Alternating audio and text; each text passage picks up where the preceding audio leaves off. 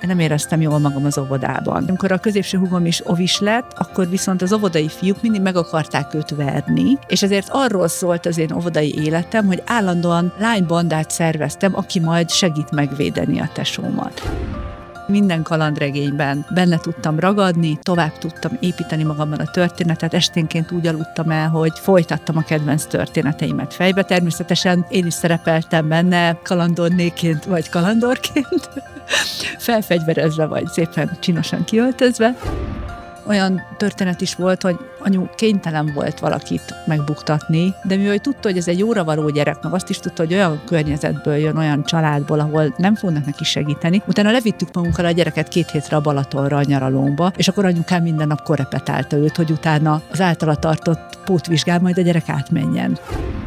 Apám megmondta, hogy ti hegyi lányok vagytok. A hegyi lányok például, ha tél van, síelnek, megeszik azt az ételt, amit kapnak, szót fogadnak az apukájuknak, és nem akkor pisilnek, amikor kell, hanem akkor, amikor lehetőségük adódik. És mi ezt tudomásul vettük, hogy hát mi hegyi lányok így élünk. Az UNICEF Magyarország bemutatja Így lettem. Beszélgetések nagy emberek kiskoráról. Mert a gyerekkor meghatározó és megismételhetetlen. A műsor házigazdája Mészáros Antónia. Az UNICEF Magyarország videós podcast sorozatában mindig ismert emberekkel beszélgetek életük legmeghatározóbb, és így aztán talán mondhatjuk, hogy legfontosabb, de legkevésbé ismert időszakáról, a gyerekkorukról. Mai vendégünket senkinek nem kell bemutatni, aki gyereket nevelt az elmúlt évtizedekben Magyarországon, Belg Judittal beszélgetek, számos sikerkönyv szerzőjével, sorozat szerzőjével, illetve most már felnőtt könyvek szerzőjével is, aki nagyon sokat dolgozik velünk az UNICEF Magyarországgal is különböző programokban, kezdve a két kicsi dinó karaktereire épülő két kis dinóval a világ körült projektünkig. Nagyon köszönöm azt is, amit eddig tettél értünk, és azt is, hogy most itt vagy velünk. Szervusz! Most viszont arról beszélgettünk veled, amiről a legkevesebbet szoktál beszélni, nagyon sok interjúdat olvastam már, és persze mindenkit a könyveid izgatnak a legjobban érthető módon. Engem pedig most az érdekelt, hogy hogy lettél te az az ember, és az az író, akit aztán megismerhetett az ország. Olvastam valahol, hogy egyébként te nem írónak készültél gyerekkorodban, hanem kalandornak. Ezt hogy kell elképzelni? Én egy nagyon, egyrészt fiús kislány voltam, ugyan két hugom volt, de az életem legjobb időszakai, ami főleg a balatoni nyaralásokhoz kötődik, mindig fiúk voltak körülöttem. Unokatesók, szomszédfiúk, és hogy alapvetően sose szerettem se babázni, se főzni, viszont fáramászni, biciklizni, bunyózni, rablópandúrozni, tehát ilyen dolgokat viszont nagyon. És ezért úgy gondoltam, hogy az életben annál jobb dolog nem történt az emberrel, mint hogy kalandor lesz, és egy Hát eleinte csak azt gondoltam, hogy egy olyan ember, aki, aki minden fára felmászhat, és minden barlangot felderíthet. Később ez, ez úgy ötvöződött valamiféle ilyen Indiana Jones és rejtőfigurák átmenete elképzelésre, hogy én valami ilyesmi szeretnék lenni, és aztán szép lassan belezavart a képbe az, hogy, hogy ráeszméltem, hogy minden ellentétes irányú vágyam ellenére én lánynak születtem, tehát, hogy nem lehetek fiú, mert pedig valahogy ez a kalandorság nagyon a fiúkhoz kapcsolódott az én fejemben. Tehát ahhoz, hogy elmenjél mondjuk rejtett szigeteken kincses ládákat keresni, ahhoz fizikai erő kell, és ezért kell fiúnak nem, lenni? Nem feltétlenül, hanem valahogy az adódott a körülöttem levő világból, én azt szűrtem le, hogy, hogy egy lányt úgysem engednek el, meg egy lánynak majd gyerekei lesznek, és akkor otthon marad anyukának. Tehát, hogy tulajdonképpen a, a, az élet java, sava, borsa, a kalandok, azok tulajdonképpen a fiúk számára adottak, ezért tulajdonképpen egy nagy kitolás az élettől, hogy én nem fiúnak születtem. És az amíg lehet, én ezt kompenzáltam, mert, mert fáramáztam, meg mindenféle általam veszélyesnek tartott dolgot csináltam. De aztán rájöttem, hogy tulajdonképpen ugye a, a lelkemben is ott van az a vágy, hogy én is majd anyuka legyek. Méghozzá, ha már akkor sok gyerek anyukája, és akkor ez, ez éveken át egy borzasztóan feszítő ellentmondás volt, hogy hogy lesz ez, hogy hogy leszek én világkalandor, hogyha közben ott vannak a gyerekeim. Ez egy nagyon komoly dilemma volt. És aztán elkezdtem ábrándozni, hogy na jó, akkor én, nem én vagyok maga a kalandor, hanem mondjuk Robi Hood, és akkor még Robi Hood nője vagyok. Tehát, hogy ahogy, ahogy nőttem... Kalandorné. A kalandorné, igen. Tehát mindig, mindig változtak ezek, a, ezek az elképzelések. Pedig kalandornénak lennie az nem egy nagyon jó üzlet, azt gondolnám, mert hogy az általában valahol egy kikötőben vár a kalandorra, aki hazatér a távoli expedícióból. Igen, én egy olyan kalandorné lettem volna, aki megy a kalandorral, hogy nem, nem a várban szomorkodó, kiszolgáltatott nő, hanem aki majdnem olyan jól tud vívni, meg lovagolni, mint a, az ismert kalandor de mégis ő az, akitől a kalandornak felcsillan a szeme. Az egy nagyon csúnya leegyszerűsítés, hogy akkor ezt a dilemmát oldottad fel azzal, hogy befele indultál el a kalandok irányába, és hogy ahelyett, hogy beutaztad volna a világot, ahelyett nevelted a gyerekeket, és mellette elképzelted a kalandokat más karakterek szemével, és megírtad. Hát tulajdonképpen, igen, tehát egyszerűsítés, de valójában valóban ez is történt, mint ahogy az is, hogy én gyerekkoromban iszonyatosan sok könyvet olvastam, ezeknek egy jó része kalandregény volt.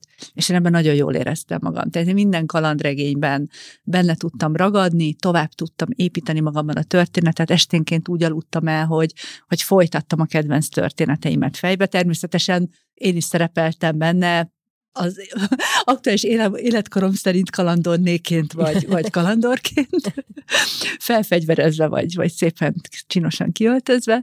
És aztán tényleg azok a kalandregények, amiket írtam, azok nagyon nagy részben kivetülései a gyerekkori vágyaimnak, meg, meg legfőképpen annak, hogy én milyen típusú kalandokban éreztem jól magam, vagy milyen típusú történeteket szerettem. És milyen típusú történeteket szerettél?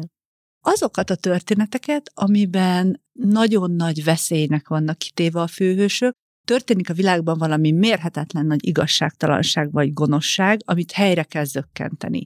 Tehát az nagyon fontos volt, hogy az én karaktereim, akár azok, akikkel azonosultam, vagy akiknek a bandájába szívesen tartoztam volna, ők valami általános nagy jóért küzdjenek. Tehát ilyen szempontból Robi Hood tökéletes volt. Tehát, hogy ő volt, ő volt a, az álom férfi, meg, a, meg az álom karakter. Annál jobbat, mint hogy a, az igazságtalanság ellen, a szegények mellett küzdjön valaki, ráadásul még egy erdőben is éljen, szóval ez tökéletes volt. Erről, amit meséltél, hogy szerettél volna kalandozni, de hogy egy anyuka, meg egy nő, hogy utazza be a világot, óhatatlanul eszembe jutott Maj Károly esete, ugye, aki úgy írta vadnyugatról, számunkra, gyerekolvasók számára rendkívül hitelesen, hogy mint később megtudtam felnőtt fejjel, életében nem járt Amerikában. Az ő könyveit is szeretted? őt is olvastam, de mondjuk nem, nem ő Tehát az indiános nem ragadott Az, az indiános nem annyira, de egyébként szerettem az indiánokat is, de inkább azok a történetek, amiket aztán valamilyen kosztümös filmbe tudtam fejben átépíteni magamba. Tehát mondjuk például Dumas könyvei, akár a Monte Cristo grófja, vagy a Három testőr, azok nagyon aztán a kincskeresős történetek, azok is, azok is nagyon tetszettek, de olvastam én Indiánt is, meg, meg mindenféle egyebet, lányregényeket is, meg csíkos, pöttyös könyveket, szóval igazából nem, nem válogattam. De a könyvek szeretetét kaptad valakitől, vagy magadnak találtál rá? Kaptam, nekem anyukám tanár, magyar orosz, lengyel szakos tanárként végzett, és aztán még a, a rendszerváltás után át is képezte magát angol tanárá, tehát hogy ő, ő egy igazi nyelvtehetség és fordító tehetség is volt, és mellette meg csodálatos tanár. Úgyhogy anyu, anyútól is kaptam a könyvek szeretetét. Ő például magyar tanárként gyakran ajánlott olyan könyvet, ami még egy picit korai volt. Tehát éveken át volt bennem egy ilyen ellenállás, hogy na az a könyv, amit a mama ajánl, az biztos unalmas lesz. És aztán ezek a könyvek szép lassan megtalálták az útjukat, meg bebizonyosodott, hogy, hogy nagyon is jó könyveket ajánlott. Apukám viszont, ő valahogy nagyon-nagyon jó érzékkel vette le a könyveket a polcról, és általában nem csak azt mondta, hogy na kislányom, ezt olvasd el, hanem elkezdte felolvasni. És apunak meg van komoly színész vénája, gyerekkorában még gyerekszínészként filmekben is szerepelt, úgyhogy ő úgy olvasta föl nekünk a Tom Sawyer első fejezeteit, vagy úgy kezdett el rejtőt felolvasni, hogy utána a tesómmal rohantunk, és vittük magunkkal a könyvet, és akkor mi magunk is olvastuk tovább. És hány éves korotokig olvasott ő nektek? Arra nem emlékszem, hogy ilyen nagy klasszikus felolvasások lettek volna. Ovis koromban biztos. Igazából én arra emlékszem, hogy hasalok az ágyamon, és, és én magam olvasok mondjuk ilyen harmadikos koromtól biztosan. Valószínűleg addig, addig felolvastak, csak, csak erre nem annyira emlékszem. Apunak egy-két fejből meséje megmaradt, illetve nem is maga a mese, hanem a hangulat. Van például egy, egy klasszikus, amit azóta is bánok, hogy nem tudunk felidézni. Apukám, nagyon ritkán jött értünk az iskolába, mert fellaktunk a Mátyás hegyen, a harmadik kerületben, a Kiszceli kastély fölött, lent volt az iskola a Kiszceli utcában, tehát tulajdonképpen reggel le kellett sétálni a, a hegyről, át a Kiszceli parkon, meg az erdőn át, és aztán iskola után meg hazasétáltunk. És ez nyolc éven át nagyon jól működött, úgyhogy nem nagyon kellett értünk jönni. Nagy ritkán volt, hogy valamiért mentünk valahol, és a apu értünk jött, Na és olyankor például mesélt a villamoson, két elefántról, akik testvérek, és volt ormánytekercselőgépük. Én tulajdonképpen csak erre az ormánytekercselőgépre emlékszem, és azóta is próbáljuk felidézni a tesóimmal, hogy ez hogy is volt. Az olyan, mint egy bajuszkötő, egy férfinak az ormánytekercselőgép egy elefántnak? Nem tudom, én, én, ezt, én ezt úgy képzeltem, hogy vagy ezeknek az elefántoknak annyira hosszú ormányuk volt, ami ugye eleve lehetőséget adott arra, hogy extra kalandokba keveredjenek, és mondjuk a második emeletig is felnyúljanak az ormányukkal, de utána szépen föl lehetett tekerni. Ugye ez nyújtotta az ormányát? Hát nyújtotta, és aztán szépen feltekerte, hogy rend legyen. Apukám adott arra, hogy rend legyen úgy otthon is, meg ezek szerint a mesében is. Azért az kiderül, hogy a fantáziát volt honnan örökölnöd, és nekem mindig lenyűgöző a könyveidben egyébként, amiket én mostanában olvasok a kisfiamnak, hogy milyen hihetetlen, végtelen és aprólékos fantáziával részletgazdagon dolgozott ki a világokat, amiket megteremtesz, és minden könyved vagy könyvsorozatod egy, egy külön univerzum. De milyen volt az a világ, amiben te érkeztél? Nem a kalandok világa, amit elképzeltél magadnak, hanem a Berg család világa. Tulajdonképpen a, a családunk története hat éves koromig zuglóhoz köthető. Szembe laktunk a filmgyárral a mai Róna utcában, abban a házban, ahol az apukám is felnőtt, úgyhogy ő annak idején így keveredett a magyar filmek némelyikébe, hogy csak átsétált szembe, amikor szereplőket válogattak. Tulajdonképpen ez a, ez a Róna utcai korszak számomra bizonyos szempontból nem annyira kedves, mert én csak az óvodát jártam ott, és én nagyon nem szerettem óvodás lenni. Én nem éreztem jól magam az óvodában. Rögtön az első napokról van néhány rossz emlékem. Azt hiszem, hogy talán válogatós kislány lehettem, bár erről nem szólt különösebben a családi fáma, minden esetre rögtön az első napokban olyan ebédek voltak az oviban, amik nekem nagyon nem ízlettek, és ezért én nem akartam megenni, de az óvónéni erőltette, és aztán az asztal mellett ülő gyerekek széttépték a szalvétájukat, és beledobták az ételembe, majd azt mondták az óvónének, hogy én tettem ezt, hogy ne kelljen megennem. Ah, tehát akkor az igazságtalanság, ilyen... aminek a leküzdése olyan fontos volt neked a kalandokban, az ilyen hamar megtalált téged az életben is. Igen, szóval, hogy, hogy indult egy, és utána egyébként nem bántottak. Úgy emlékszem, hogy voltak barátaim, meg jókat játszottam az oviban, tehát, hogy hogy nem értek sorba az atrocitások, illetve annyi volt még, hogy amikor a hugom is óvodás lett, Nekem a középső hugommal csak két év van köztünk, a kisebbikkel meg kilenc. Tehát azért mondom, néha egyes számba a tesót, néha meg többesben, mert volt, volt egy olyan hosszabb időszak, amikor még nem volt két tesóm, csak egy. Szóval a lényeg az, hogy amikor a középső hugom is ovis lett, akkor viszont az óvodai fiúk mindig meg akarták őt verni, és ezért arról szólt az én óvodai életem, hogy állandóan lánybandát szerveztem, aki majd segít megvédeni a tesómat. Tehát én tulajdonképpen mindig készenlétben álltam az oviban, és nem szerettem ezt az egészet. Egy ügyes, meg okos, meg olyan kis, később jó tanuló kislány voltam, de nagyon sok olyan feladat volt, hogy például kis ollókkal vágjunk ezt, azt, anyagot, készítsük, nem tudom, és én balkezes gyerekként ezek a jobbkezes kis ollók nekem nem álltak a kezembe. És ezért soha semmit nem tudtam kivágni, meg szépen megcsinálni, miközben gyönyörűen rajzoltam. És hát akkor néha nevetségtárgya lettem, az óvonéni megmutatta, hogy ki milyen gyönyörű rajzokat csinált, és így felmutatta, és akkor hát Jutka, és akkor nagy kacagás, mert hogy tényleg csak valamilyen kis Tehát akkor ott az óvónőknek nem volt még ehhez igazán, nem tudom, érzékük, szívük, vagy képzettségük, hogy nem mit tudom, kezdjenek tehát, egy ilyen helyzettel? Például mondjuk ez a, az ügyetlen munkáim kifigurázás, ez nagyon, nagyon mélyen megmaradt bennem, mint rossz emlék, de hogy mellette meg arra emlékszem, hogy ezek nagyon aranyos óvónénik voltak. És szerettem őket, és jókat lehetett velük beszélgetni, meg amikor szépet rajzoltam, azt is értékelték.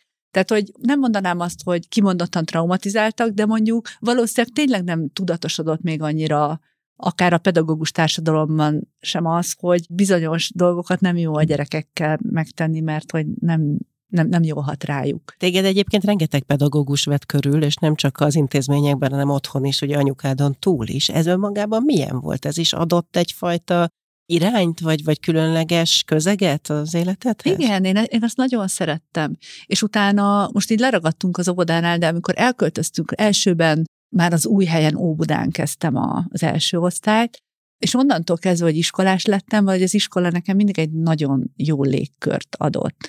Tehát borzasztóan szerettem anyukámnak, meg a kollégáinak a tanári szobás történeteit. Meg Mert a... hogy ők ugyanabban az iskolában tanítottak, ahova te jártál. Akkor, akkor még nem, aztán miután a kisebbik hugom megszületett, akkor én harmadikos voltam, és utána, amikor anyu visszament dolgozni, akkor már abba az általános iskolába jött, ahova mi is jártunk, és ennek meg volt ezer előnye de amikor anyu máshol tanított, akkor is mentek otthon a sztorik, hogy ezzel a gyerekkel így van. Egy ilyen problémás esetet anyu hogy oldott meg. Nagyon szerették őt a tanítványai, ezért gyakran jöttek hozzánk, és akkor nagy fiúk, nagy lányok töltötték meg a konyhát. És engem ez mindig lázba hozott, ennek mindig nagyon jó hangulata volt. Szerintem anyukám szerintem egy csodálatos pedagógus volt, aki tényleg me- megmozgatta a tanítványait. Olyan történet is volt, hogy anyu kénytelen volt valakit megbuktatni, mert nagyon nem ment neki mondjuk a magyar, de mivel tudta, hogy ez egy jóra való gyerek, meg azt is tudta, hogy olyan környezetből jön, olyan családból, ahol nem fognak neki segíteni, Utána levittük magunkkal a gyereket két hétre a Balatonra a nyaralónkba, és akkor anyukám minden nap korepetálta őt, hogy utána az általa tartott pótvizsgál majd a gyerek átmenjen. Tehát ő annyit tett bele a pedagógusi munkájába, ami azért hihetetlen ritka, hogy valaki Igen. a saját családjába fogadja be a gyengébb tanítványait, hogy ott felzárkóztassa őket. Igen, sőt, aztán a másik nagyon kedves emlékem, akkor már én egyetemista voltam, anyukám még akkor is ott volt ebben az általános iskolában, ami hát azért Kiszeli utca, Óbudai lakótelep, tehát nagyon sok olyan gyerek járt oda a lakótelepi rossz gyerekek, akik úgy kallottak, a kulcsos gyerekek, akiknek a szülei csak későn értek haza, akiknek nem volt egy olyan, nem tudom, műveltebb család a háttérbe, aki mondjuk erőltette volna azt, hogy tanuljanak. És anyukám általában megkapta azokat az osztályokat, amik már alsó tagozatban is problémásnak minősültek, és aztán nagyon kitalálta, hogy ő már pedig csinál egy színház szakkört, hogy délután oda jöhessenek a gyerekek a helyet, hogy a lakótelepen verik egymást, és meg is hívta névre szólóan azokat az iskola rémei fiúkat, akiket úgy gondolta, hogy nagyon jó kis karakterek lennének, nem tudom, milyen szerepbe. És akkor a gyerekek tényleg eljöttek két jó szóért, Éva néni kedvéért a, a színház szakkörbe, csak aztán jött ez az elvárás, hogy akkor azért a színház szakkörnek valamit az év végén be is kellene mutatnia. Hát akkor szegény anyukám próbálkozott meg húzott Molière darabokkal, keresgélt ezt, az, de hát nem működött semmi, és akkor én friss egyetemistaként mondtam, hogy ó, nincs itt gond, mama, majd én írok neked olyan darabot, amire szükséged van, Épp akkor olvastam egy jó kis könyvet Artur királyról és a kerekasztal lovagjairól, mondta, hogy ebbe pont annyi fiút fogok beleírni, ahányan a színháztak körbe vannak, és akkor az összes lovagi tornát, meg sárkányjal verekedés, meg harcot ezt a fiúk koreografálhatják. Mondjuk, ugye ők mondták, hogy ők, ők jönnek, meg jó, persze megtanulnak valami szerepet, de ők az alapvetően verekedni szeretnének. És akkor verekedhetnek is. Az a két-három kislány, aki valahogy csatlakozott a színház körül, ők viszont lehetnek királynő, meg udvarhölgy, meg csupa olyan szerep, ami tetszik, és hát állati nagy sikere volt a darabnak, és akkor ezek a rossz fiúk, akiktől mindenki retteget, hirtelen az iskola elismert tagjai lettek, akik egy emlékezetes előadást hoztak létre, Úgyhogy a következő évben megduplázódott a színház szakkör létszáma. és akkor egy pár évig én írtam anyónak mindig a darabokat, meg segítettem rendezni, és ez például egy, mondtam, azt mondom, egy életre szóló élmény volt nekem. Ez egy csodálatos történet, és elsősorban persze a te életedről beszélünk, de ezzel nem tudom kihagyni a kérdést, hogy vannak olyan életek ezek között, a fiúk között, akikre neked aztán később volt rálátásod, és tudod, hogy mi történt velük? Tehát, hogy elképzelhető, hogy anyukád ezzel mentett meg bizonyos gyerekeket attól, hogy valami rossz irányba menjen? Így nem tudnék, nem tudnék biztosan mondani semmit. Azt tudom, hogy néhány fiú, aki, aki anyukám osztályába járt, és olyan rossz gyereknek minősült, hogy végül is boldog családapa lett. De hogy mhm. ebben anyunak mekkora szerepe volt, vagy a színház szaköré, tehát igazából nem, nem követtük annyira ezeknek a gyerekeknek a sorsát. Ez biztos nem lehet soha pontosan megmondani, de azért látszik, hogy amikor arról szoktak beszélni, hogy egy-egy jó pedagógus milyen hihetetlen sokat adhat hozzá valakinek az életéhez, akkor valószínűleg ilyen pedagógusokról beszélnek, igen, ilyen tanárokról, mint amilyen az anyukád volt. Igen, és egyébként két évvel ezelőtt halt meg anyukám, és aztán amikor nem tudom, írtam valami kis megemlékezést róla, ami kikerült az internetre is, akkor utána egyszer csak rengeteg volt tanítványától kaptam olyan, olyan megemlékező levelet, amiben megírt, hogy neki mit jelentett anyukám.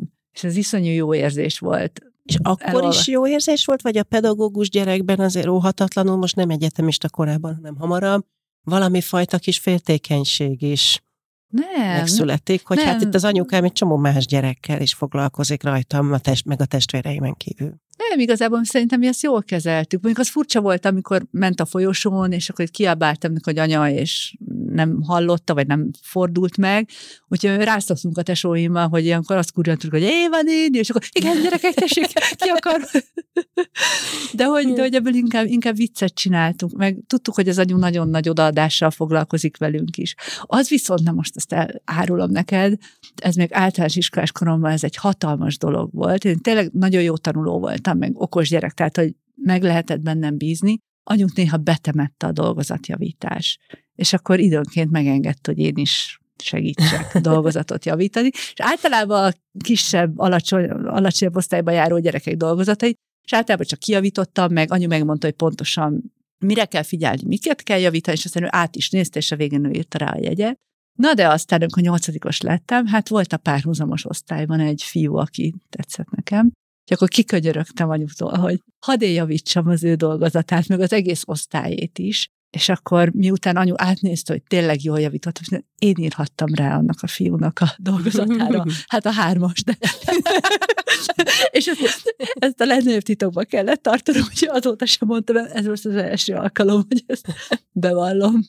És kicsit ez a, a rajongásodban okozott fennakadást, hogy ez a fiú az csak egy hármas dolgozatra volt képes? Igazából nem, mert az első szerelmemet például egy évvel ezelőtt kirúgták az iskolából, tehát hogy én, a, én alapvetően tehát azt hiszem... nem csak a kalandok iránt vonzottál, hanem a rossz fiúk iránt Igen, is. igen, engem mindig vonzottak a, azok a fiúk, akikben megláttam a kalandort.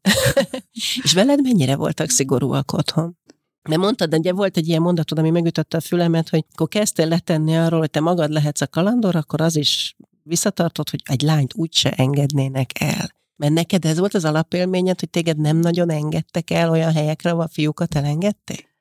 Kisebb koromban, tehát általános iskolás koromban egy, egy csodálatos kis burokban éltem, tulajdonképpen nem mentünk túl sok helyre. Oké, okay, időnként vala, valamilyen színházi előadás vagy operába elvittek a szüleim, de hogy egyébként otthon voltunk, és a lakótelepi lánybandát irányítgattam, és nem sok minden történt azon kívül, hogy a lakótelepen csodálatosan izgalmas és nagyon kalandos élményeink voltak, viszont utána lementünk a, a Balatonra, és ott, ott a teljes nyár rendelkezésre állt, és ott aztán kiéltünk mindent. Tehát, hogy nekem, nekem a balatoni nyarak ilyen csodálatos emlékként maradtak meg.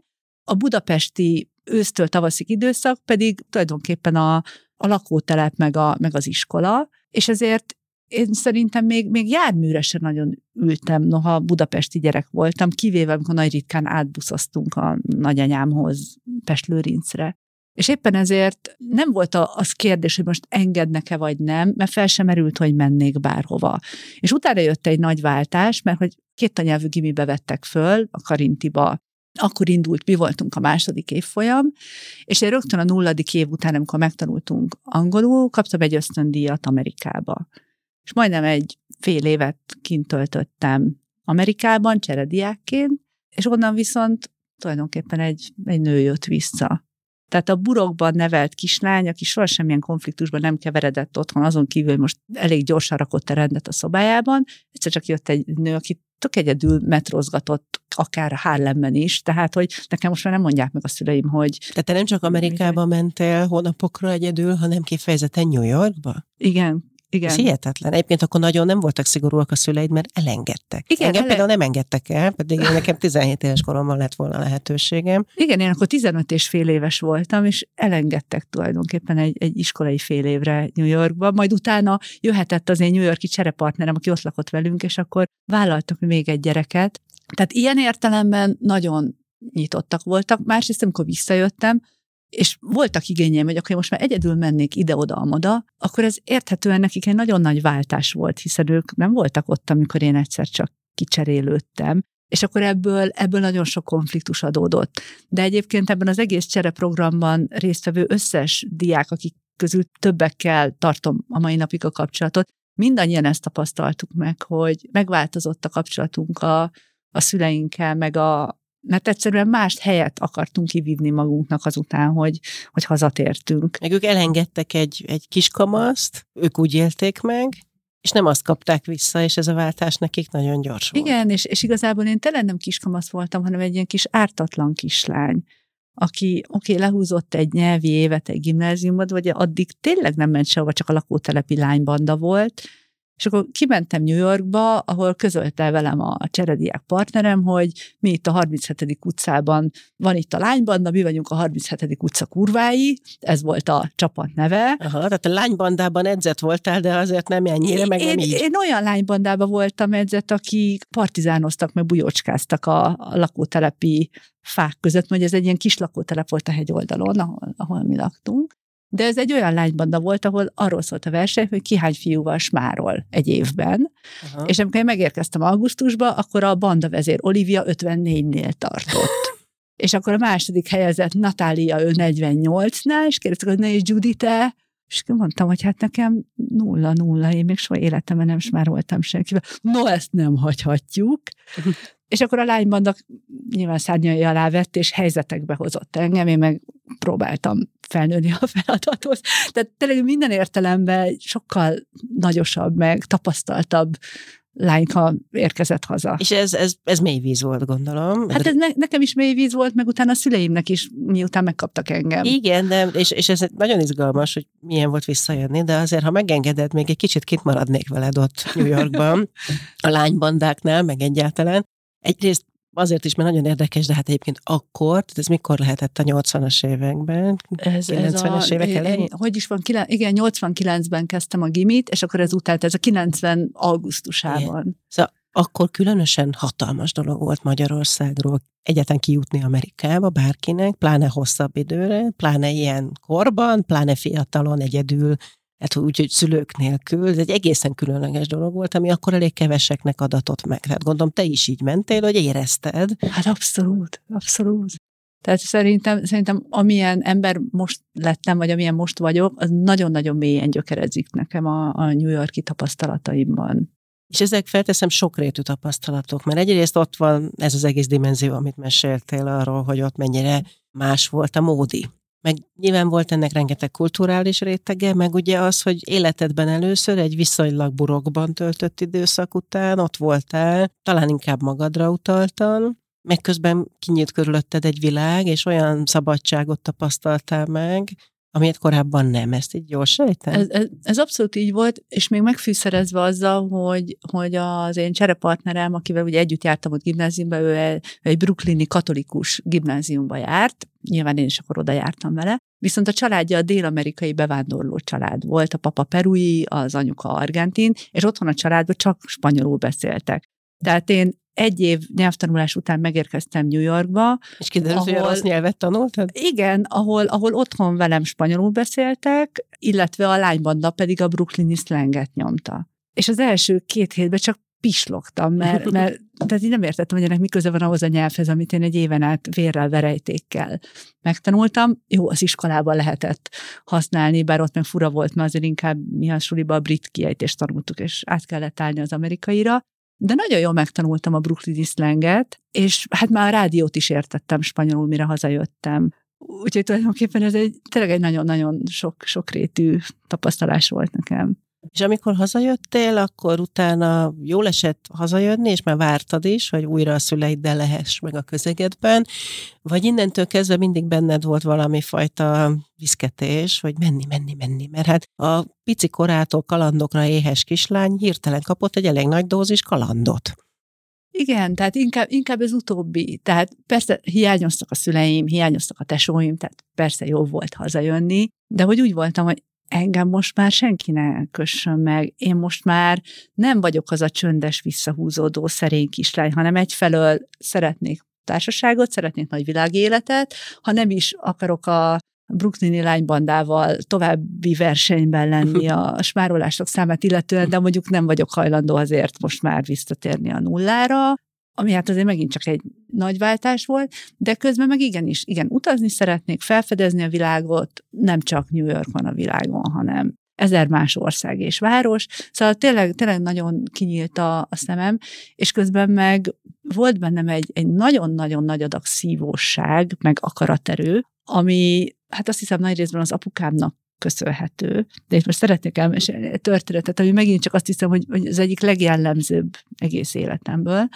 Apu mindig adott arra, hogy sportosak legyünk és az ő, ő javaslatára kezdtünk kosárlabdázni, meg ő tanított biciklizni, úszni, és síelni is, és én borzasztóan szeretek síelni. Sőt, apukám arról is híres volt, hogy a, a munkatársai javát ő tanította meg síelni, meg az ő gyerekeiket is, tehát apukámnak egy komoly renoméja volt ezen a téren. Ám de apukám azért egy, egy katonás ember volt, voltunk egyszer úgy Donovaliban síelni, egy vállalati ilyen csere üdülőben, ott volt apunak több kollégája, hatalmas gyerekbanda, szuper társaság. Egyik nap hatalmas hóvihar volt, de akkor a hóvihar volt, már éjszaka is, hogy leesett egy fél méter friss hó, el se indultak a liftek, szélvihar, jég, tényleg az az igazi ítéletidő, amikor mindenki bent marad a házban. Mindenki bent is maradt a házban, kivéve mi, mert az én apukám azt mondta, hogy mi már pedig síelni jöttünk. És az összes gyerek bent pingpongozott meg, medencézett meg, nagyon jól el volt a szállodába, mi pedig vállunkra vettük a sílécünket, én kilenc évesen, a középső hugom 7 évesen, a legkisebb tesónk akkor született, anyuval otthon maradt Budapesten, és apám azt mondta, hogy akkor mi most fölmegyünk a sípálya tetejére. És közben ott tombolt az ítéletidő. Tombolt az ítéletidő, szerintem konkrétan a derekunkig ért a szűzhó, legalábbis a hugomnak biztos nekem lehet, hogy csak comb középig, az arcunkra fagytak a könnyek, mire fölmásztunk a pálya tetejére, mire ráadásul egy nagyon meredek pálya volt, és hát utána még le is kellett síelni a derékig érő szűzhóban, tehát egy menetet mentünk, és hát ebédre estünk vissza a szállodába, úgyhogy jártányú erőnk nem volt. Tényleg össze kicsipte a szél az arcunkat, belénk fagyott a lélek is, de apám megmondta, hogy mi síelni jöttünk. És sieltünk is. és meg is mondta, hogy ti hegyi lányok vagytok, nem csak a név miatt, mert hát ugye ez a Berg név is névképp kötelez. Igen, de apám megmondta, hogy a hegyi lányok például, ha tél van, síelnek, megeszik azt az ételt, amit kapnak, szót fogadnak az apukájuknak, és nem akkor pisilnek, amikor kell, hanem akkor, amikor lehetőségük adódik. És mi ezt tudomásul vettük, hogy hát mi hegyi lányok így élünk. És ezek a, ezek a hegyi szabályok, ezek csak a hegyen voltak érvényesek, vagy már zuglóban is? Hát a hegyen fokozottan, de azért, azért otthon is apu, apu azért úgy megkövetelte, hogy rend legyen a körletben, ahogy ő mondta. Szóval mindesetre csak az egészet azért meséltem el, Egyébként a maga kicsikét rémes mellékzőgé ellenére ez egy kedves emlékem. Ez nem is tűnik. Egyébként, hogy... ahogy így te elmeséled, nem rémesnek tűnik, hanem tényleg az ember azt érzi belőle, hogy te nyilván kaptál ettől kitartást, meg szívóságot, Igen. meg hogy azért viszonylag nagy fegyelemben nevelkedtél. Igen, ez, ez, ez mindkettő, és ott és akkor rettenetes volt kint a hegyen. Tehát nekünk a hugommal tényleg halálfélelmünk volt, és, és vacogtunk, és minden bajunk volt de hogy tényleg egy nagyon szimbolikus történetté vált ez az életemben, és én tényleg, hogyha valamit nagyon akarok, én azt megcsinálom, és nem adom fel. Apának volt valami ilyesmi kifejezése is, hogy a, a hegyi lány megszívja magát, nyilván erővel, akaraterővel, energiával, és megcsinálja, amit elvárnak tőle. És most így felnőtt korodban egy időről időre bizonyos helyzetekben ez így bevillan, hogy én hegyi lány vagyok? Igen. Egyébként igen. Kaptunk is aputól felnőtt korunkban hegyi lány pólót. Rá van, hogy hegyi lány team, én vagyok az egyes, a két húgom a kettes, hármas, és utána az én három lányom is kapott hegyi lány pólót, amikor kiérdemelték. És aztán utána, amikor, amikor megszületett negyedikként a fiam, akkor egy kicsit dilemma elé került a családban, hogy eddig nem volt gond hegyi, hegyi fiúkkal, de hogy akkor most, mm.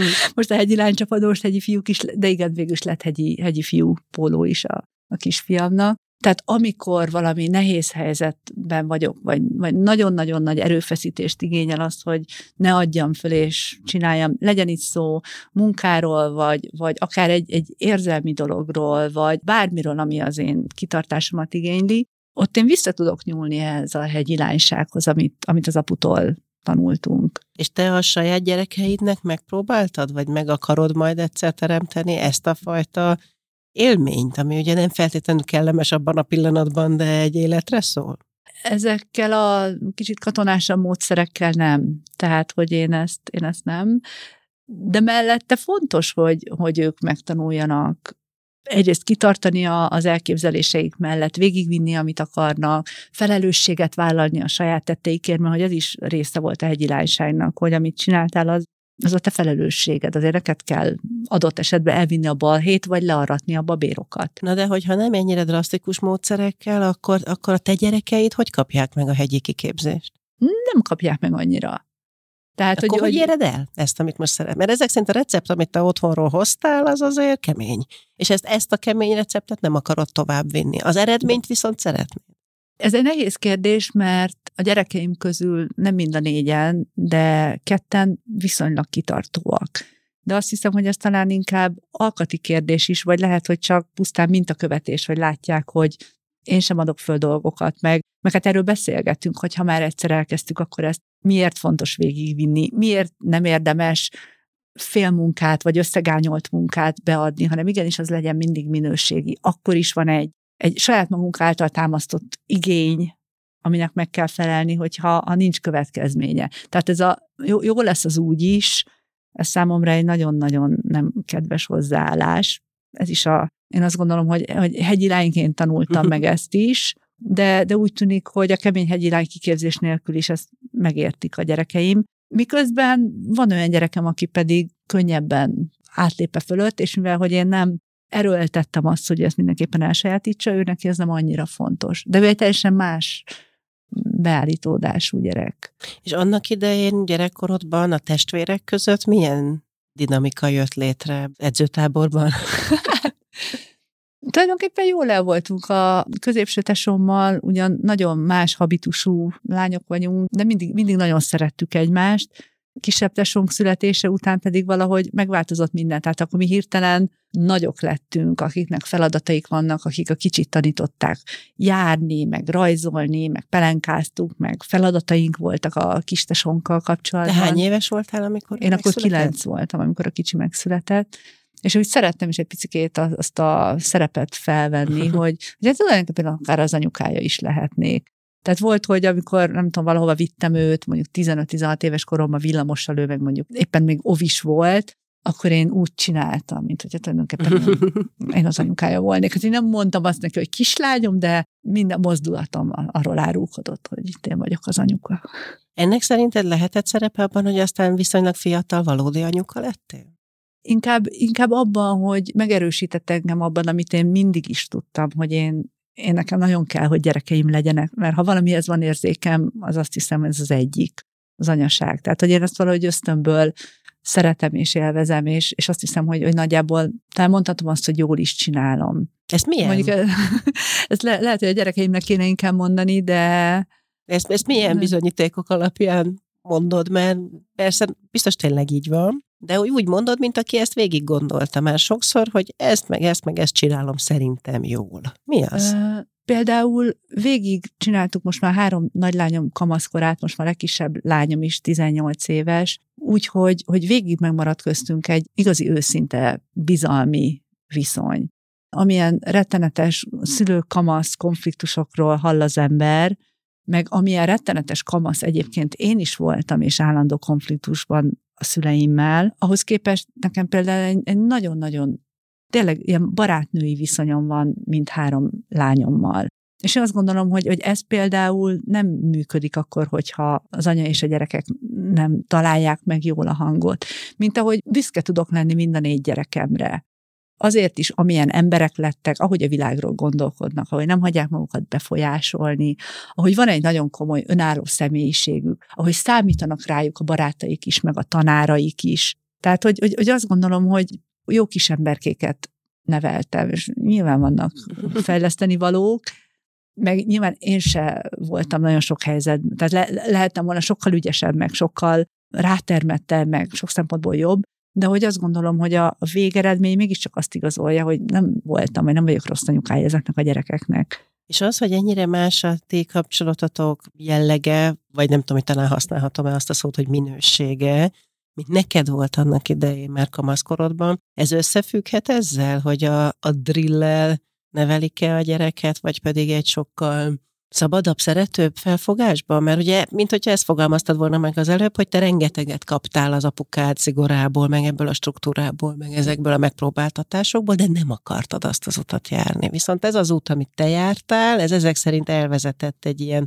harmonikus kapcsolathoz, és hogyha jól értem, akkor az az út, amiből sokat kaptál, és most már így felnőttként nagyon megértően gondolsz vissza rá, az azért turbulens éveket okozott. Igen, igen, azt hiszem, hogy ezt jól látod. Az biztos, hogy tehát engem a szüleim nagyon, nagyon nagy szeretetben neveltek, nagyon-nagyon sok jót kaptam tőlük, de apukámnál például nagyon fontos volt a, a tekintély, meg a, a szülői szónak a felsőbbrendűsége vagy ereje, ami ellen aztán nincs appellát. Tehát nyilván időnként lehetett erről-arról vitatkozni, vagy megpróbálni, elérni dolgokat, de hogyha ha a szülők azt mondták, hogy valami így van, akkor az úgy volt. És nyilván én emiatt sokat szenvedtem, már csak azért is, mert egy csomó mindenben én nem, nem úgy szerettem volna, ahogy ezt a szüleim kigondolták. Egyébként általában a legnagyobb szeretettel, megféltéssel. De én a magam kalandor lelkével bizonyos dolgokban nagyobb szabadságra vágytam volna, több megértésre, sorolhatnék egy csomó mindent éppen emiatt határoztam el annak idején, hogy, hogy, hogy, hogy ez nem lesz jó. Nem lesz jó, hogyha én is így csinálom, mert hogyha kapok egy olyan gyereket az élettől, aki hasonló lelkületű, mint én, abból ugyanúgy dacot meg ellenállást fog kiváltani a szigor, vagy ez a, ez a szülői tekintélyelvűség, mint belőlem. És mondom, hogy én ezzel, ezzel nem, nem a szüleimet akarom kritizálni, meg ahogy ők csinálták, az abban a korban egy nagyon elfogadott, általános gyereknevelési mód volt. Inkább csak azt akarom mondani, hogy nálam sok szempontból egy bizonyos életkorban már nem működött. És lehet, hogy nem lett volna részedről ekkora ellenállás, ha nincs az a bizonyos amerikai út, ami mindent megváltoztatott? Valószínűleg sokkal elfogadóbb lettem volna, meg nehezebben kezdtem volna ellázadni. Tehát lehet, hogy fokozatosan azért megtörtént volna, hiszen azért én is nőttem, de azt hiszem, hogy, hogy, hogy ez tényleg a gyökere az egésznek, mert Amerikából visszajöve én már nem tudtam nem önálló lenni. És a szüleim meg nem tudtak mit kezdeni azzal, hogy egy felhatóságuk alá tartozó gyerek egyszer csak váratlanul kilépett ebből a rendszerből. És ez milyen típusú konfliktusokat jelentett? Mondjuk így képzeljük el, hogy ők azt mondták, hogy gyere haza, ekkor meg ekkor, te pedig azt mondtad, hogy mert akkor kezdődik a buli, én most megyek a barátaimmal, vagy ez, hát, ezért ennél bonyolultabb dolgok voltak? Ennél, ennél bonyolultabb, mert, mert az például, ha ők nagyon ragaszkodtak ahhoz, hogy mikor menjek haza, akkor hazamentem. Az más kérdés, hogy esetleg utólag kiszöktem. Ki tudtál szökni? Hát előfordult, előfordult. Ablakon? Ajtón? Ajtón, ajtón emeleten laktunk. De mondjuk mondjuk nem volt rá nagyon sok precedens, inkább ilyenekre gondolok, hogy anyukám azt kategorikusan megtiltotta, hogy egy bizonyos koncertre elmenjek. Nyilván azért, mert hallott két számot, és trágás szövegek voltak benne, meg tudta, hogy hol van mondjuk a fekete lyukban, és akkor nem akarta, hogy az ő kislánya a fekete lyukba járjon, amit most anyaként én egyébként nagyon értek. Úgyhogy mivel hogy rájöttem, hogy az ellenkezés teljesen értelmetlen, ezért csak arra kértem engedélyt, hogy a barátnőmnél alhassak, ami meg is történt a Fekete Lyukas koncert után. Aha, és lebuktál ezekkel? Nem, többnyire nem. És akkor miből voltak a nagy konfliktusok? Hát abból, hogy, hogy én alapvetően azért szerettem volna nem hazudni, tehát időről időre megpróbáltam mondjuk engedélyt szerezni ezekhez a dolgokhoz. De aztán később voltak abból is konfliktusok, hogy, hogy anyukám nagyon próbált például a fiúkkal való kapcsolattól óvni, és nem azt akarta, hogy ne pasizzak, de ő például azt gondolta, hogy egy kamaszlány semmilyen módon például ne feküdjön össze egy fiúval. Anyukám azt gondolta, hogy ez majd elég lesz az esküvő után. Tehát ez nem is életkori kérdés, hanem... Hát, lehet, hogy aztán egy, egy bizonyos életkor után már nem bánta volna, de minden esetre akkor, amikor nekem ez például fontos volt már, akkor anyu még hallani nem akart róla. És mivel, hogy nem akart hallani róla, ezért nem hallott róla, amitől nyilván én is úgy éreztem, hogy egyedül maradtam az ezzel kapcsolatos kérdéseimmel és problémáimmal.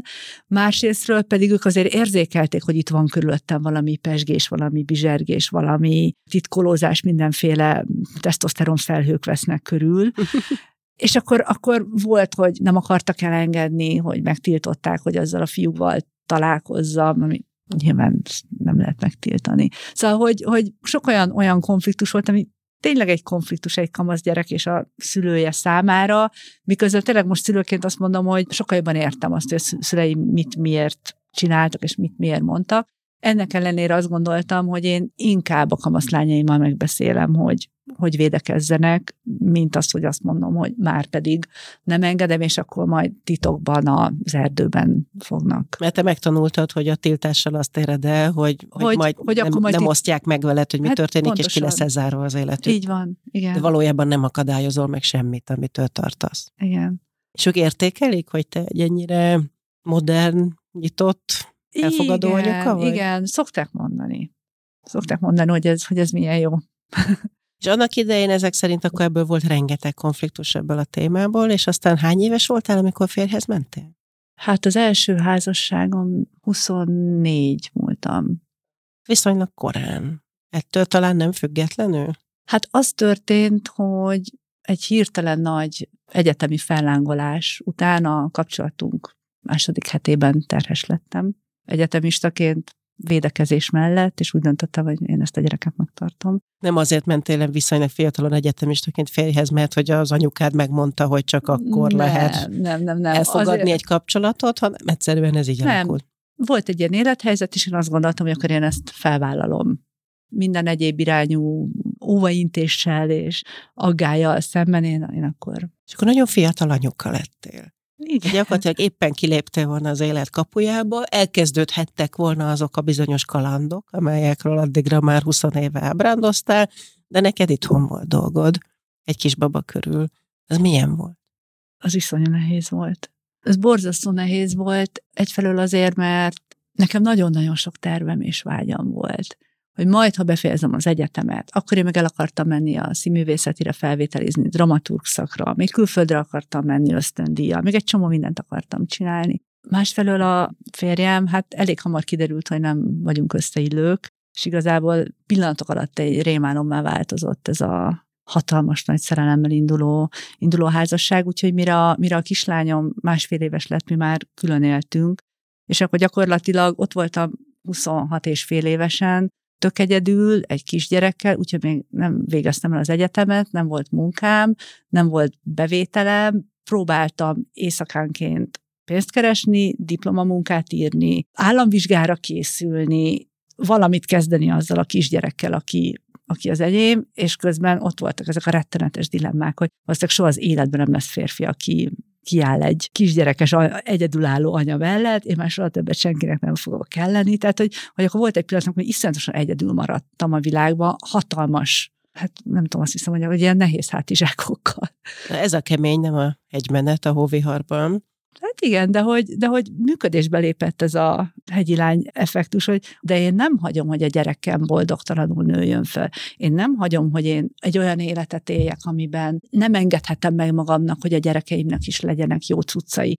Én nem fogok elkallódni és, és elveszni a, azok között, az emberek között, akik valamilyen okból nem tudtak diplomát szerezni, és nem jutottak fel mondjuk tudás, műveltség, végzettség szintjén egy olyan szintre, amit én megfelelőnek tartok, hanem ha beledöglök is, én ezt meg fogom csinálni. Tehát, hogy, hogy ez egy nagyon komoly hajtóerő volt nekem, ez az elhatározás. És hogy csináltad meg? Mi volt az út, amire rátaláltál? Hát Részben beláttam azt, hogy nagyon koncentráltan foglalkozni kell a kislányommal, másrészt viszont muszáj őt beadnom bölcsödébe, hogy tudjak. Ez egy dilemma volt? Egy komoly dilemma, hogy beadhatod a bölcsödébe? Igen, én alapvetően azt gondoltam, hogy ha egy gyerek már egyszer megszületik, akkor, akkor az a legjobb neki, hogyha otthon van az anyukájával, aki foglalkozik vele, aki szeretgeti őt, aki fejleszgeti őt, aki élet első három évében a legjobb társaság neki. És ehhez képest ez egy iszonyatosan nagy dilemma volt, de hogy pénzt kellett keresnem és muszáj volt egy időt szakítsak arra, hogy, hogy könyvtárba menjek. Nyilván itt azért segítettek a, a szüleim is. Ilyen meg, megmondtuk, hogy nem lesz ennek jó vége hatás, az volt? Erre nem emlékszem, tehát hogy nem ez volt a jellemző. Az biztos, hogy amíg, amíg ez a nagyon nem jól sikerült házasság tartott, addig eltávolodtunk egymástól, mert nekik se volt könnyű feldolgozni azt, meg a, a férjem se feltétlenül erőltette ezt, hogy én közel legyek a szüleimhez. Nem, nem akarok én most itt senkiről rosszat mondani. Egy nagyon nehéz helyzet volt, amit nyilván valamilyen szinten én is eltorzítva érzékeltem, hiszen borzasztó nehéz helyzet voltam. Az biztos, hogy akkoriban a szüleimtől kicsit távolabb voltam, és az is biztos, hogy amikor szükség volt rá, akkor ott voltak, jöttek, babáztak, mellém álltak. Tehát abszolút, abszolút nagyon jó fejek voltak ebben az egészben. Nagyon sokat vigyáztak a kislányomra, amíg én pénzt kerestem meg. Tanultam, és közben elszegődtem újságírónak, meg nyelviskolában tanítottam. Ugye eredetileg te is pedagógus szerettél volna lenni sokáig, ezt jól tudom? Hát a kalandorság, meg a kaszkadőrség után, igen. és végül is... Egy kaszkadőr tanár. Nem, de sioktató azt szerettem volna lenni egy ideig, de hogy igazából igen, tehát hogy én, én magyar-angol szakos tanárként végeztem az eltén, meg tanultam drámapedagógiát is, tehát arról is van, úgymond papírom, vagy szóval van, van drámapedagógus végzettségem is, és aztán, aztán hamar rájöttem, hogy egy diploma nélküli pedagógus nem fog eltartani egy gyereket teljesen egyedül. Ellenben egy újságíró talán igen akkor az úgy, az úgy adta magát meg. A pedagógus pályával az volt a legnagyobb baj, bár iszonyatos nagy vágyam volt, hogy én taníthassak, tehát hogy tényleg azt éreztem magamban, hogy engem arra teremtettek, hogy, hogy, hogy én is, mint anyu, anyu pedagógus legyek, mint hogy egyébként mindkét tesóm is tanár lett, és nagyon-nagyon jó tanárok, nagyon tehetségesek. Azt beláttam, hogy, hogy diploma nélkül én maximum napközis tanárnak mehetnék el, ami gyakorlatilag azt a délutánt emészti fel, amikor a gyerekemmel lehetnék. Ergo inkább elmentem délelőtt újságot írni, meg nyelviskolázni, és akkor délután valamennyit tudtam a gyerekemmel lenni. És akkor az írás az ennek a kettőnek az ötvezetéből jött? Tehát egyrészt írtál sokat, mint újságíró, másrészt pedig ott volt egy gyerek, aki elkezdett téged ihletni, inspirálni Nem, történetekre. Az írás részben Hát nagyon sok újságot írtam, és ebből például megtanultam tömöríteni, meg a lényegre szorítkozni, meg megtanultam azt is, hogy mondjuk felakkorára meghúzzak egy szöveget, hogyha kiderül, hogy fele annyi hely van rá. Ez egy nagyon komoly iskola volt, ezért nagyon hálás vagyok az újságírásnak. De hát én, én gyerekkorom óta sztorikban éltem, meg állandóan meséket találtam ki, meg animáltam a lakótelepi lánybannál. Tehát akkor volt, hogy, hogy becsöngettek hozzánk a lakótelepi lányok, ha én éppen nem tudtam lemenni, játszani, hogy, hogy akkor mondjam meg, hogy ők mit játszanak. Tehát találjam ki a kerettörténetet, hogy mi legyen, és akkor ők majd játszanak nélkül. Tehát én folyamatosan sztorikban voltam, és igazából, ami elindított engem a pályán, az tulajdonképpen ennek a kérészéletű és nagyon nyomorult házasságnak köszönhető meg a kislányomnak, aki szerencsétlen beleszületett egy, hát egy igazi csatatérre született. Anya és apja folyamatosan háborúban álltak egymással, nagyon más habitusú emberek voltunk, és ez a szerencsétlen gyerek csak annyit érzékelt a világból, hogy nem jó, hogy feszültség van, hogy ő ezt nem akarja. És ezért gyakorlatilag, amit megtanult beszélni, minden az volt a reakció, hogy nem. És az igazi elviselhetetlen hiszt is gyerekké vált, miközben egy, egy tündéri értelmes, helyes kis, kis lény. És én hál' Istennek viszonylag hamar felismertem, hogy ez a hiszti nem arról szól, hogy a gyerekem rossz vagy, próbára tesz engem, hanem arról szól, hogy nem jó neki ez, amiben ő benne van. És hogy valahogy ösztönösen nyúltam ahhoz, hogy mesékkel segítettem neki. Tehát, hogy olyan meséket mondtam neki, amik segítettek az aktuális hisztiét, az aktuális szorongását, az aktuális dacos helyzetét feloldani. És kiderült, hogy ő is bele tud lazulni ezekbe a mesékbe, és hogy valahogy engem is átlendít a nehéz helyzeteken az, hogy én a nehéz helyzetekben mesélek, és ezért kiemelem őt.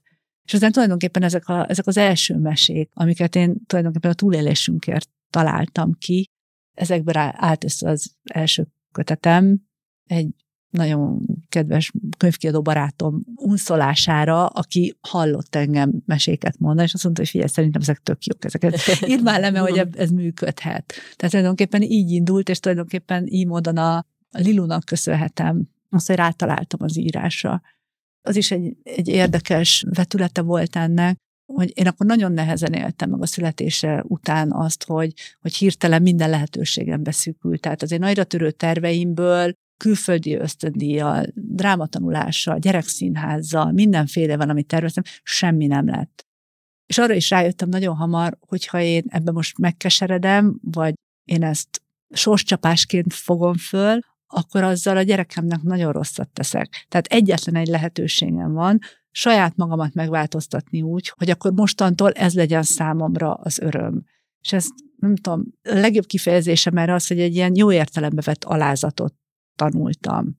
Valamiféle olyan, olyan érzelmi alázat, ami, ami megtanulja a saját helyemet máshova tenni, és ezt nem áldozatként fogni fel, hanem magától értetődő természetességként kezelni. Illetve most így valahogy, ahogy mesélsz, hogy az emberben az vetődik föl, hogy nem azt tette, de voltak éppen, hogy nem lemondtál a kalandokról, meg nyilván nem mondtál le az anyasságról, hanem úgy egyeztetted össze végső soron ezt a kettőt, hogy más dimenziókba toltad el őket. És ott volt az életnek az a reális, valóságos dimenziója, ahol te anya voltál, és a fantázia dimenziójában pedig megteremtetted a kalandokat. Valóban, valóban ez történt. De utána, utána az, is, az is nagyon fontos, hogy pont az az új fajta élet, amit én sose terveztem, tehát azt, hogy én majd meséket írok. Pont ez az újfajta élet hozott aztán egy csomó olyan dolgot, mondjuk egy évtized múlva az életembe, amire mindig is vágytam. Mert hogy ebből nőtte ki magát azt, hogy igen, én aztán írtam színdarabot, és részt vettem színház csinálásba, és annyi felé hívnak a világba, hogy tulajdonképpen a meséim révén én jártam már az északi sarkörön, Szibériában, és Dél-Amerikában, és, és ezer helyre eljutottam. Úgyhogy tulajdonképpen más úton találtam rá arra az életre, amit, amit voltak éppen És lehet, hogy sokkal jobban, mint ahogy ez valaha sikerülhetett volna, hogyha nincs ez a jó pár év belülről építkezés. És a többi gyerek, mert hogy ugye négyen vannak összesen, ők már egy sokkal harmonikusabb lelki állapotodba születtek? Tehát addigra benned ezek a dolgok lecsillapodtak, és letisztultak? Igen, megtaláltam, megtaláltam a helyem, megtaláltam valamennyire önmagam. Szerencsére időben kiléptem ebből az első házasságból, mielőtt teljesen a fejem romlott volna. És aztán utána, utána megtaláltam egy, egy nagyon rendes embert, aki a második férjem lett, és akkor ő lett a következő három gyerek apukája. És akkor három gyerek mellett folytattad az írói pályádat, addigra már ebben biztos voltál, hogy ez nem csak egy eszköz, nem csak egy hobbi, ez a hivatásod. Igazából akkor jelent meg az első könyvem, amikor már a második férjemmel együtt voltunk, és utána az is nagyon fontos, hogy ő, hogy ő megteremtette azt a hátteret nekem, hogy, hogy mondjuk nem kellett aggódnom, hogy hogy fogunk megélni. Tehát, hogy ő akkor tudta vinni a vállán úgy ezt a kis családot, hogy én nem szorultam arra, hogy éjszakánként fordítsak, vagy nyelviskolába tanítsak, mint korábban. Tehát amikor volt egy kis szabadidőm, akkor én írhattam kedvemre. Tehát, hogy ha ő ott, és akkor nem tudja biztosítani ezt a nyugalmat, meg ezt az anyagi hátteret, akkor nem tudom, hogy mikor tudtam volna tényleg kibontakozni íróként. Ráadásul most már nem négy gyerek van körülötted, hanem hat, ha jól tudom. Hát igen, mert aztán végül is a második házasságom is véget ért. Hozzáteszem úgy, hogy tényleg az utolsó percig azt mondhatom, hogy nagyon-nagyon rendes ember a, a második férjem. 14 év után nem működött tovább a dolog, és akkor én úgy döntöttem, hogy megint veszek egy nagy levegőt, és, és ki kell, hogy lépjek. És aztán találtam valakit, aki azt remélem, hogy most már életem végéig kitart, nagyon boldogok vagyunk, egy éves házasok, és hát neki, neki van két gyereke, akiknek nyilván hát meg van a saját anyukájuk is, tehát hogy én csak a olyan pótanyuka vagyok, de azért például a közös családi nyaraláson hat gyerekkel mentünk. A mozaik család, ahogy az ilyesmit ugye hívják, az egy újfajta kihívás azért, nem? Még egy rutinos anyukának is. Nagyon. Igen, erre, erre nem nagyon voltak mintáim. És hogy indultál el? Honnan tudtad, hogy merre? Szerintem itt az ember az ösztöneire tud hagyatkozni. Az elfogadásra, a szeretetre, mérhetetlen nagy türelemre, toleranciára, meg, meg, meg nyitottságra. Tehát, hogy engem, engem érdekel, hogy milyenek a gyerekek, hogy mi fontos nekik. És szerintem érzik rajtam ezt az őszinteséget, hogy nekem tényleg fontos, hogy ők hogy vannak. Fontos az, hogy mi jobban legyünk, fontos az, hogy legyen a családnak valamiféle dinamikája. Tehát, hogy nem hiszem, hogy erre külön volna recept. És az időt az újabb könyvek megírására, hogy találod meg? Hát azért most már, most már nagyok a gyerekeim. Tehát amikor, amikor kicsik voltak, és mindig volt otthon valaki, akkor sokkal nehezebb volt. Most azért reggel elmennek iskolába, sőt, hát ugye a nagylányom most már éppen a saját új életét kezdi egyetemistaként, Úgyhogy most már azért, azért nincs napi szintű fizikai tennivalóm a gyerekekkel. És ahogy ők nőnek, az hozta magával egy kicsit azt is, hogy a te írói ambíciód is a felnőtt irodalom felé is fordult. Hát azt hiszem, hogy igen. Az biztos, hogy amíg picik voltak, annyira benne voltam azokban a mesékben, meg azokban a világokban, amiket mi teremtettünk magunknak, hogy nem is volt különösebben kedvem ebből kilépni. Tehát teljesen jól el voltam azzal, hogy én meséket találok ki. De aztán nem voltak még a nagylányom se volt felnőtt, amikor már úgy támadtak ötleteim, hogy én mondjuk felnőtteknek mit mesélnék jellemzően sok gondolatom van arról, hogy hogy működnek a férfi-női kapcsolatok, milyen buktatói vannak, milyen nehézségei.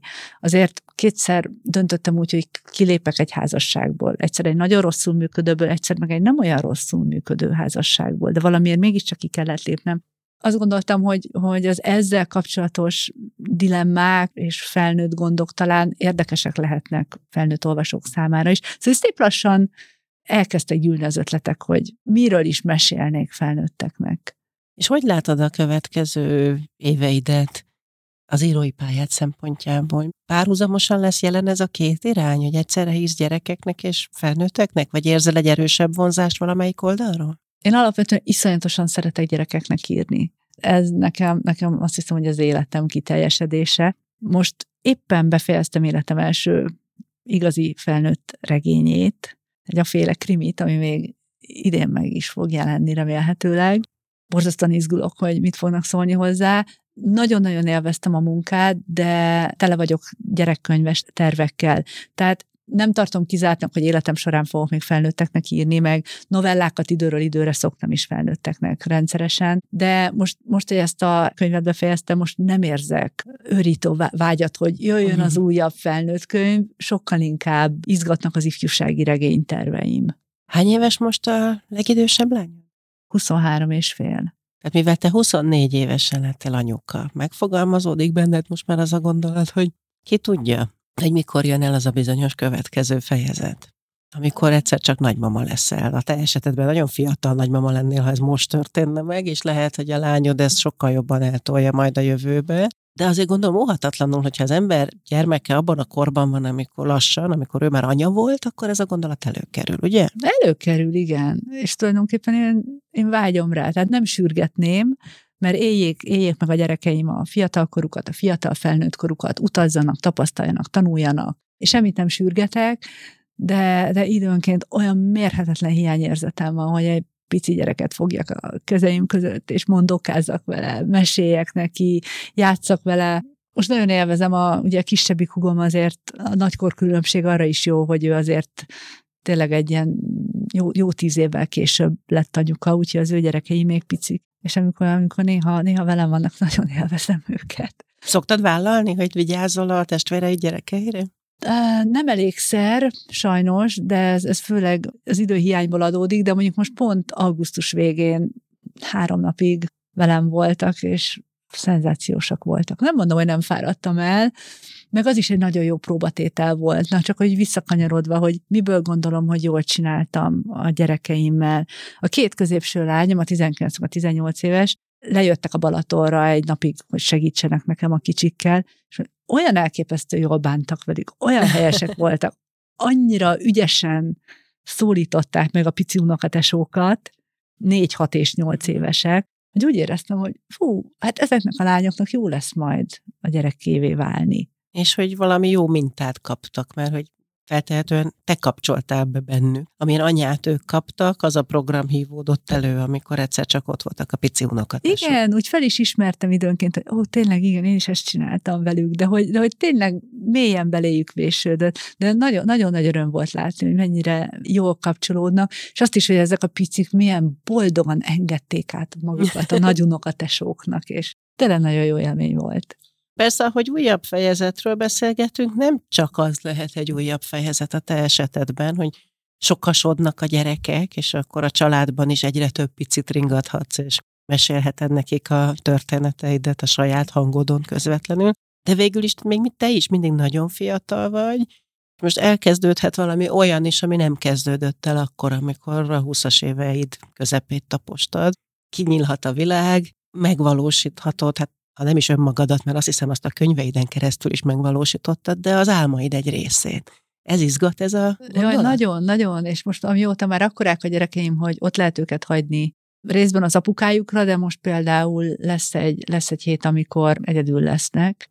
Hú, én most nagyon-nagyon el nem is tudom, nem jó szó az, hogy elszaporodtam, de minden esetre, hogy tényleg kinyílt a világ, és jövök, megyek, utazgatok, izgalmas helyekre, dzsungelbe, 4000 méter magas hegyre, vulkánkráterbe, szóval olyan helyekre megyek el, ahova világéletembe vágytam. Meg amilyen helyekről írtál. Hát igen, igen. Ja, én is jártam egy csomó ilyen helyen a te könyveidben amikor olvasom őket a fiamnak. Igen, és egyébként ezek, ezek ihletet is adnak. Tehát a, az az elmúlt pár év kalandozás, amiben részem volt, az, az nagyon sok ponton beszivárgotta a legújabb ruminikbe például. Aha, tehát akkor egyre, egyre izgalmasabb, egyre kalandosabb könyveket várhatunk. Nem tudom, hogy egyre minden esetre próbálom tartani a szintet. És akár meglepő fordulatokat is? Már a könyvekben? Az életedben. Ahogy a, ha nem is a kalandorné, mert talán ezen most már túl vagy, és bebizonyítottad magadnak, hogy kalandor nő is lehet, de ahogy a kalandor nő előtt kinyílik a világ, és, és elindul, és ki tudja, hol áll meg. Ez most nagyon, nagyon jó végszó lehetne, de hogy, de hogy nem tudom, hogy lecsapni, hogy ú, tényleg, mert hogy én, én alapvetően egy olyan kalandornő vagyok, aki, aki nagyon sok mindent szeret kipróbálni, de hogy mindig mindennél fontosabb a család, és nekem nagyon fontos, hogy én itt vagyok, és ez a központ, ez az ország, ez a világ minden nehézségével együtt. Csillagtúrázni fog. Csillagtúrázni fogok, igen. Nagyon szépen köszönöm a beszélgetést. Köszönöm is. Ha tetszett a beszélgetés, iratkozz fel a YouTube csatornánkra. Kövesd az Így lettem további epizódjait, oszd meg és lájkold a videókat, az unicef.hu oldalon pedig megnézheted, hogy te mit tehetsz a gyerekekért.